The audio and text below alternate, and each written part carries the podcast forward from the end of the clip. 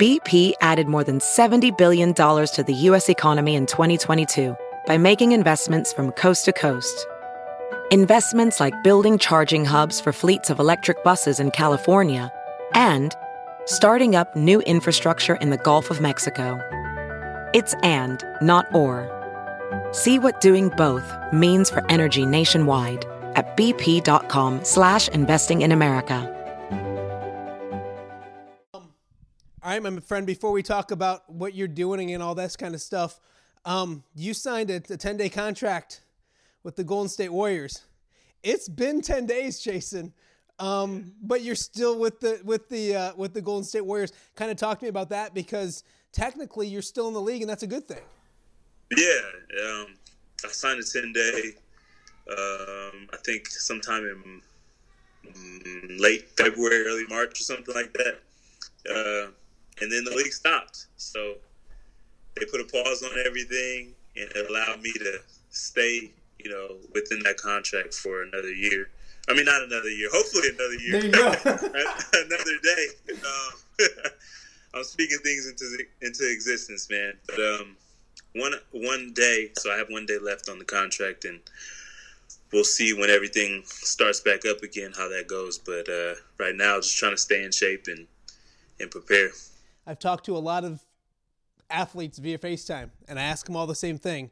How do you do that? How do you stay? I don't want to say sane, or but how do you stay in shape? How do you continue the craft that you love? I know you're a gym rat. I know you like to get in there. How are you able to find some place, or or how are you staying in shape and ready for if a season does continue again, or just basketball in general?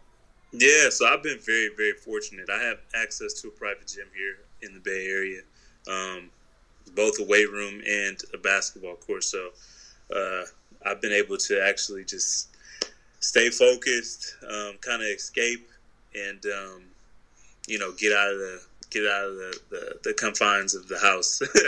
you know, so I've been I've been blessed. Um, just trying to do my best, and as an athlete, I know it's super important for us to, you know, keep our bodies moving and stay functional, um, you know, as much as possible. But I'm doing my best. I'm doing my best for sure. I uh, I say this trying not to laugh, but I, and every time we talk, your journey is awesome. And if it's it, if it's not a trade or um, a G League or in the league, then you're in China, and then when you're back in the league again, this happens. I mean, you couldn't if you're writing a novel like this is the biggest turn of maybe the entire novel. Um, it, it just it's all about a journey with you, and, and I know you stay so level headed with life and with your journey. But this is just another, I'm sure, step in that journey.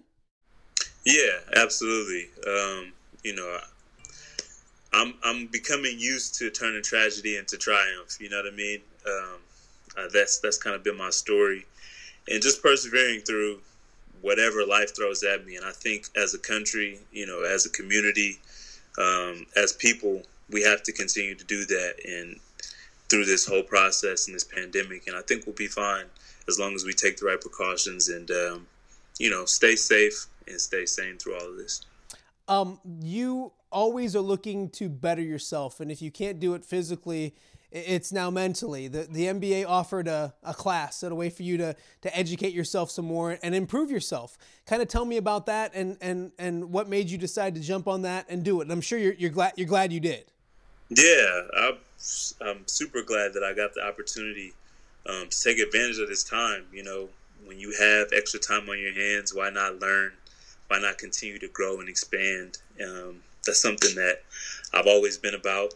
My mom did a great job of telling me you're never too old to, to stop learning. So um, that's kind of what I wanted to do. The NBA, they offered classes through the Yellow Brick program and um, they offer on topics as far as fashion, music, uh, the, the sports industry. So I just wanted to take the time to to actually lock in and, and learn about something that could help me in the future. Um, and I took a fashion class. This is something that I've always dreamt about doing. Um, I'm actually launching a brand in in August, so that class definitely just kind of springboarded me um, in terms of information and, and, what I need to know, know and learn um, for the future. What Uh, what was it like? I don't want to call you old, Chasson, because I'm old. But it's been it's been a minute since you since you were taking classes. I think I'm assuming. Yeah. What was it like? Yeah. Um. You know, I, I'm in my own environment, so like I can control everything and I can do it at my own speed. But uh, I enjoyed it. I really enjoyed it. They offered a lot of insights into what the industry is like, and um, some of the assignments from a design aspect, I think will help me in the future um, in terms of preparing to do collections and you know thinking about the customer and marketing and all that type of stuff. So it, yeah, it, it, was it was very interesting. Um, you, you you don't have to tell me too much, but that's intriguing. In August, you starting your own line. Can you tell me anything more? Is it top secret or? Well, it was top secret. The, the class was top secret until you know somebody found out, and then you know I had to talk about it. But um, no, the brand, it, the name of it is Volhard, V O L H A R D. Um, it loosely translates to perseverance um, in both Dutch and, and Afrikaans, and um, for me, you know that's that's the story of my life, you know, and and that's what I think is a thing that's universal. Is everybody needs to hear that message, um, and that's what I want to give to the world. You know, is is with this brand is just that message and high quality clothing, as well as um, you know a story in, in in in each collection. So yeah. Well, I'll have something to follow up on in August. Then I like that. It gives me something to look forward to. Um, basketball, real quick for you. Um, what was March like for you? And right now, like, I mean, you're usually watching NBA playoffs and, and maybe, you know, someday obviously in the NBA playoffs, um, no March Madness, no brackets to fill out. I, was going crazy. What was Chasson Rand? Was Chasson, were you all right without no basketball? At first, no. like, I'm the type of guy that, like, lives and breathes for a competition. Um, so without basketball, I was like, man, how am I going to keep this competitive edge? How am I going to keep, you know, competing? And so early on, it was like a lot of me and my friends playing board games, you know, through the Internet Connect Four. There's this app where you can send Connect Four games, play Uno, and like we're still doing that to this day, like every night, like just keeping the competitive edge going. um, I jumped on the the Peloton and um, you know was doing that for a while now I'm, you know, running. So it's just like finding ways to keep competing with myself, um, you know, in, in, in, in, the things that I do in my daily life now. Um, this is like this is the norm. I won't take you. To, I won't keep you too much longer, but um, I'm talking to so many different athletes during this, and they're finding out so much about themselves, different things, and even myself. I don't need to to to say athlete because I'm finding out I'm doing things that, that I didn't ever get a chance to do with my kids and, and with my family and all that kind of stuff. What has yeah. Chasson Randle learned about himself in the last four or five weeks that maybe you didn't know? Something you like, something you don't like, that kind of stuff. Is there anything you can pinpoint? Yeah, probably the treadmill. I hate honest. the treadmill. You like I it? hate the treadmill, yeah. But like I've enjoyed like getting on the treadmill, putting on some good music, and just running. You know, like that's one newfound joy I have right now is the treadmill. So, food wise, because places aren't open as much as as you need them to be and stuff. I know you cooked for yourself. You've been overseas and all that kind of stuff.